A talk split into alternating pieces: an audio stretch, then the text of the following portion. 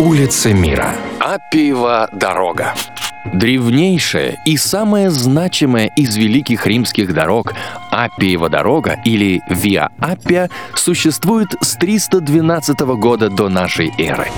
Названа она была в честь цензора Аппия Цека, почему приказу и была построена. Уже в древности Апиеву дорогу, имеющую протяженность почти в 600 километров, уважительно называли Реджина Виарум – царица дорог.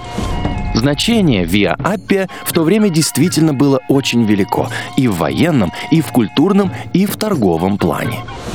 В римскую эпоху была у Апиевой дороги и еще одна немаловажная функция – Поскольку римский закон запрещал захоронение в черте города, для погребений использовались крупные дороги, ведущие из Рима.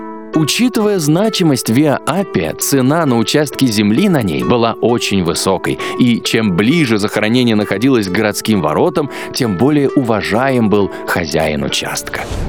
В средние века Виа Апия превратилась в центр паломничества.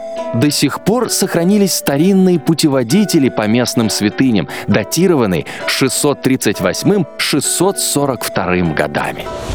В 20 веке к ужасу историков и искусствоведов появились грандиозные планы по застройке дороги жилыми домами, а также проект Олимпийского стадиона, который должен был быть построен прямо над катакомбами Святого Калиста. Из-за волны общественного возмущения его строительство, правда, так и не началось.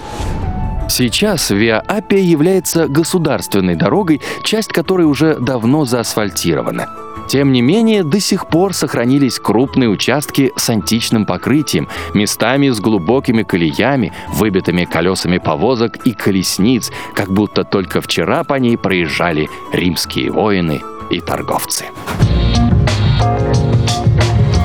Улица мира на радио Монте-Карло.